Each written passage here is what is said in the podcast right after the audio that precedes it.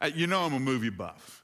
Uh, and I not only like going to the movies, I like reading about uh, things like uh, who wrote the script and where the inspiration for the movie came and how they put the cast together and how the director saw this scene and that scene happening. And when you do that, you find out some interesting things. Like um, Al Pacino played the, the iconic role of Michael Corleone. Do you know who was thought of first to be in that role? Jack Nicholson. Now, you think about that. Think about what Al Pacino did with that role. It is one of the classic roles in all of movies. And then put Jack Nicholson there. Mm, doesn't work, does it? Oh, that's just one of few. Uh, Sandra Bullock played uh, Leigh Anne in the, the mother of, of Michael Oher in Blind Side. Guess what? She wasn't the first one asked. Julia Roberts was. Yeah, I know, doesn't work. Oh, here, here, here's the coup de grace. You ready for this one? Forrest Gump.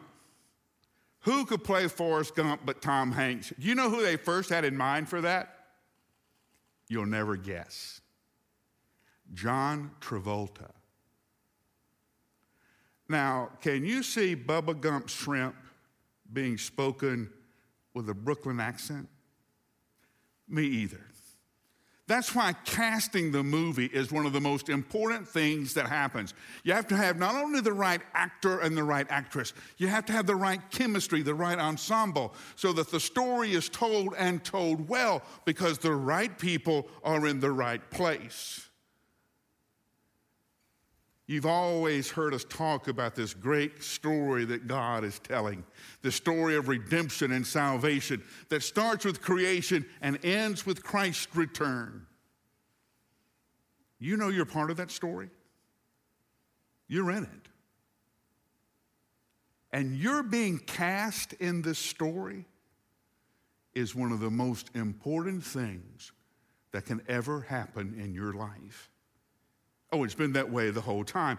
Uh, let's pick up a story in Acts 13. Now, you have heard this passage before, and we always laugh that this passage, or the, or the theme, is the theme passage for Brentwood Baptist Church. It's the part, it's the passage that we read and then celebrate that we want to be the church that runs members off. Ah, but there's so much more in this passage. Let's read it together. Now, in the church at Antioch, there were prophets and teachers Barnabas, Simeon, who was called Niger, Lucius of Cyrene, Manaen, a close friend of Herod the Tetrarch, and Saul. And as they were worshiping the Lord and fasting, the Holy Spirit said, Set apart for me Barnabas and Saul for the work to, for, to which I've called them. And after they had fasted and prayed and laid hands on them, they sent them off. After they fasted and prayed and laid hands on them, they sent them off. This is God's word for God's people. Hear it, believe it, and live. Let's pray together.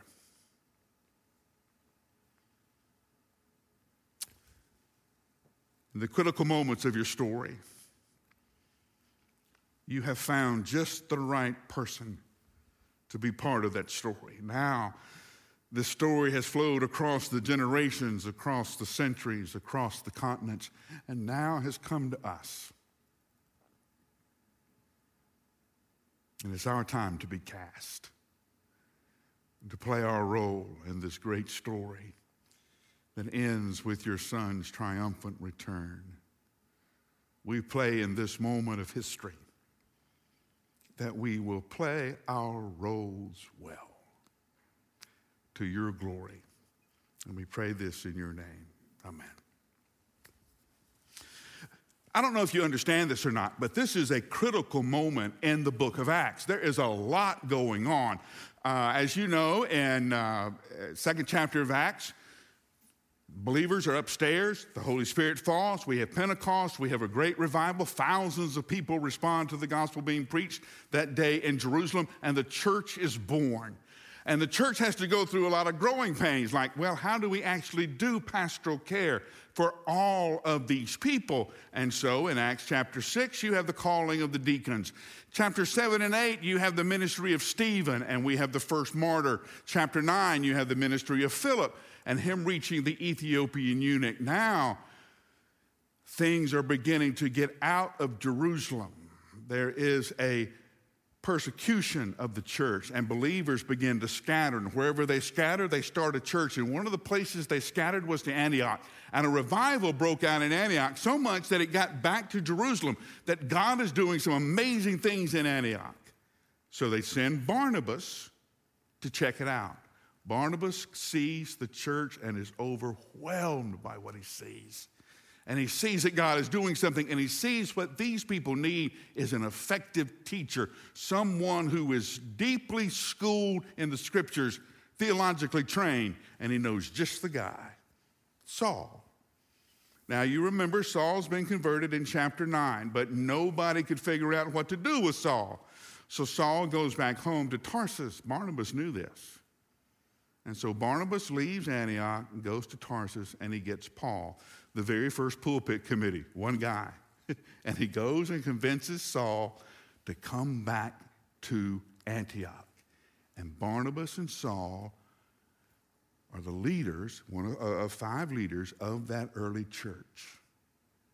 Now, you would think what we would read in the next story would be baptisms among baptisms among baptisms at Antioch. It's not what we see is God pulling off two of the strongest leaders of the Antioch church and sending them to the mission field. I have prepared Barnabas and Saul for this mission. Now set them apart. I've got work for them to do. What was that mission? It was the mission to the Gentiles. What Paul said had been hidden from the beginning of time, that was now being revealed. Christ in you the hope of glory.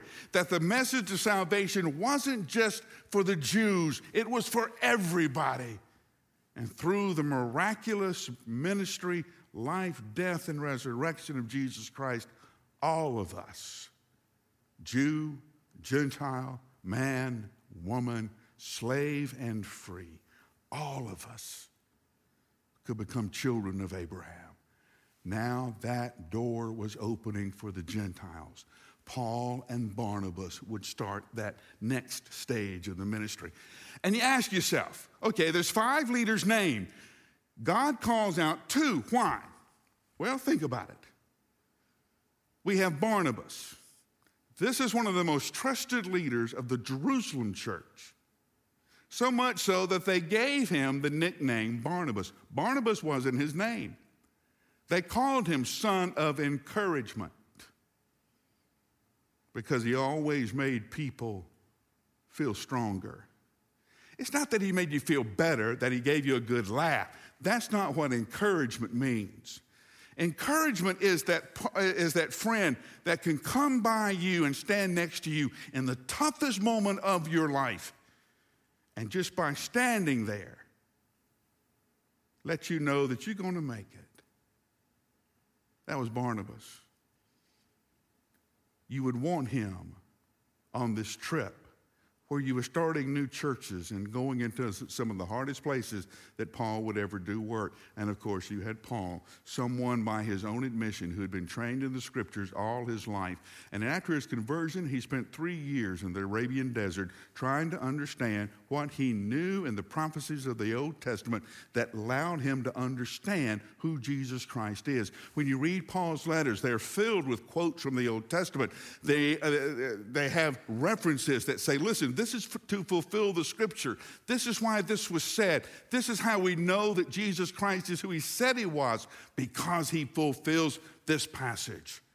Who else would you want other than Saul, who would become Paul? You see, whether or not Barnabas understood it, God had been working in his life in his ministry in the church in Jerusalem, in his leadership in the church in Antioch, to prepare him now to be the missionary that would leave.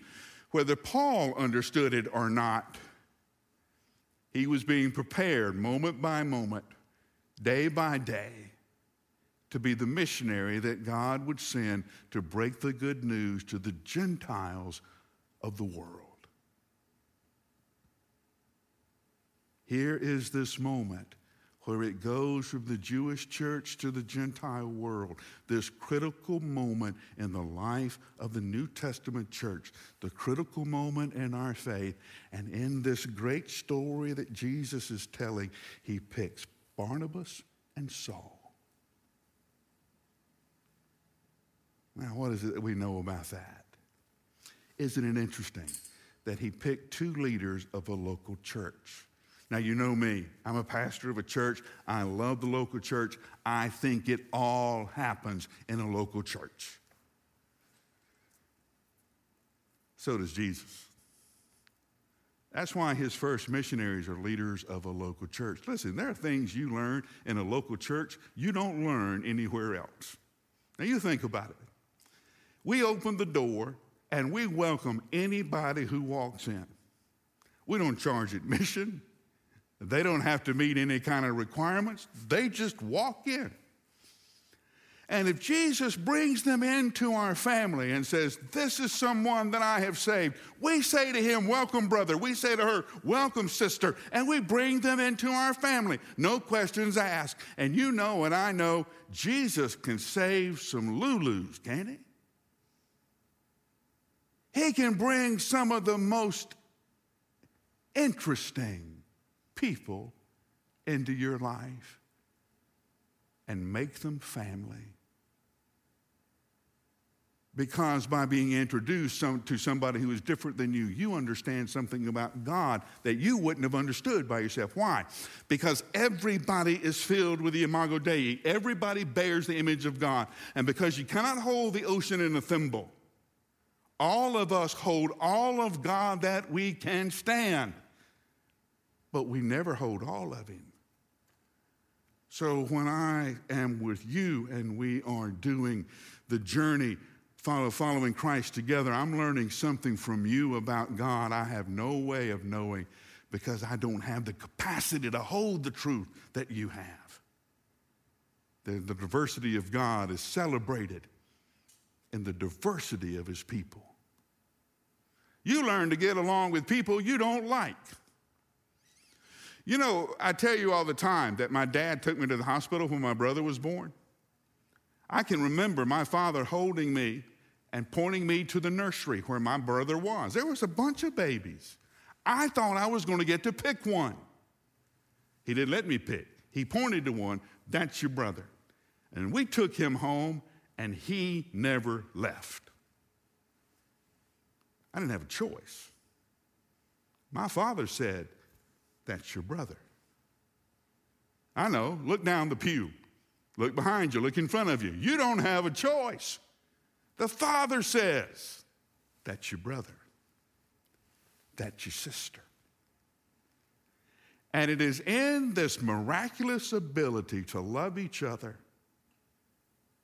to love people different from us, that people begin to see the gospel and wonder if there's a chance they can be loved like this. Everything in your life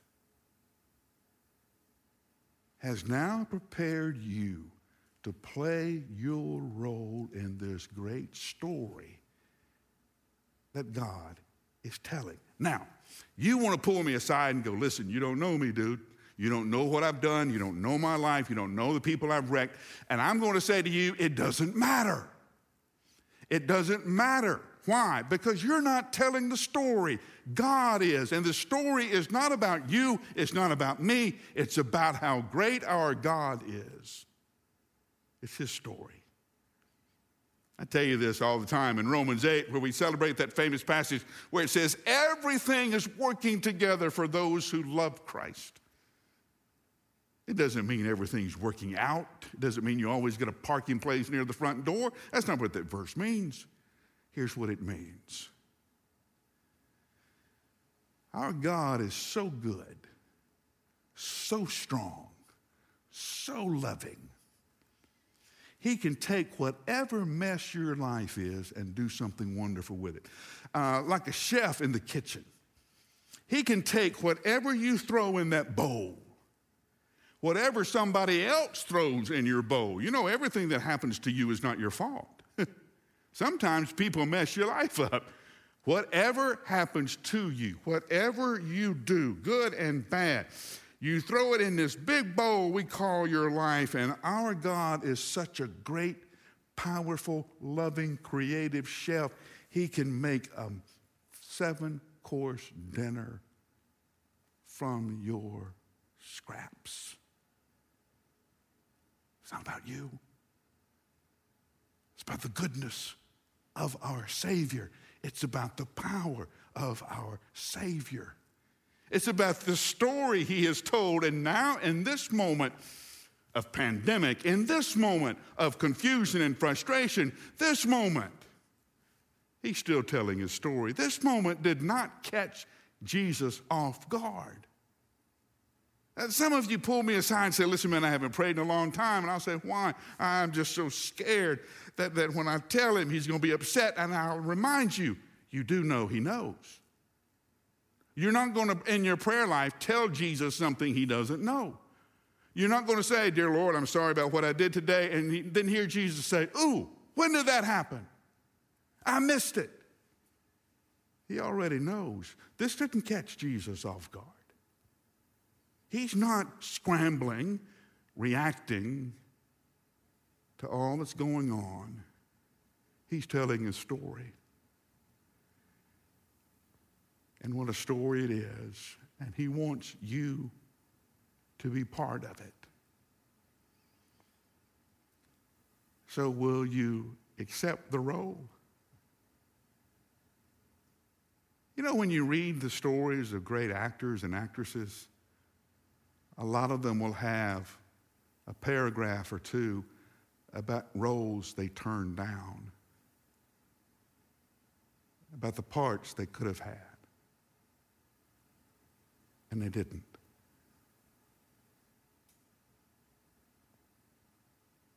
So when we look back on this moment, it's just going to be the moment when you heard Jesus telling you his story and you recognized, I'm in this story. And you took your part.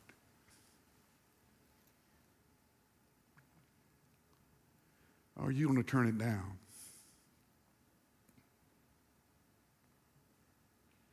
And have to live with what might have been. Paul and Barnabas were picked to be part of this great story that our God is, was telling and is telling now. And this morning, right now, He's picking you. Let's pray together.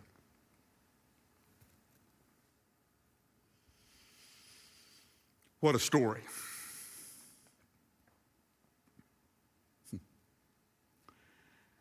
Of all the people we read and all the parts they played, it is almost impossible for us to believe that you're still telling this great story and you want us to be part of it. how grateful we are you stopped in this moment to ask. So here we are. We're all in. Do whatever you have to do now in our life so that your story is told and told and told until we all celebrate it at your throne. And we pray this in your name. Amen. God is indeed telling his, his great story, and you're part of it. We'd love for you to find your place. If you'd like to know more, would you just simply text connect to 623 623? That's connect to 623 623. And we'll be in touch with you as soon as we can. Thank you for listening. God bless.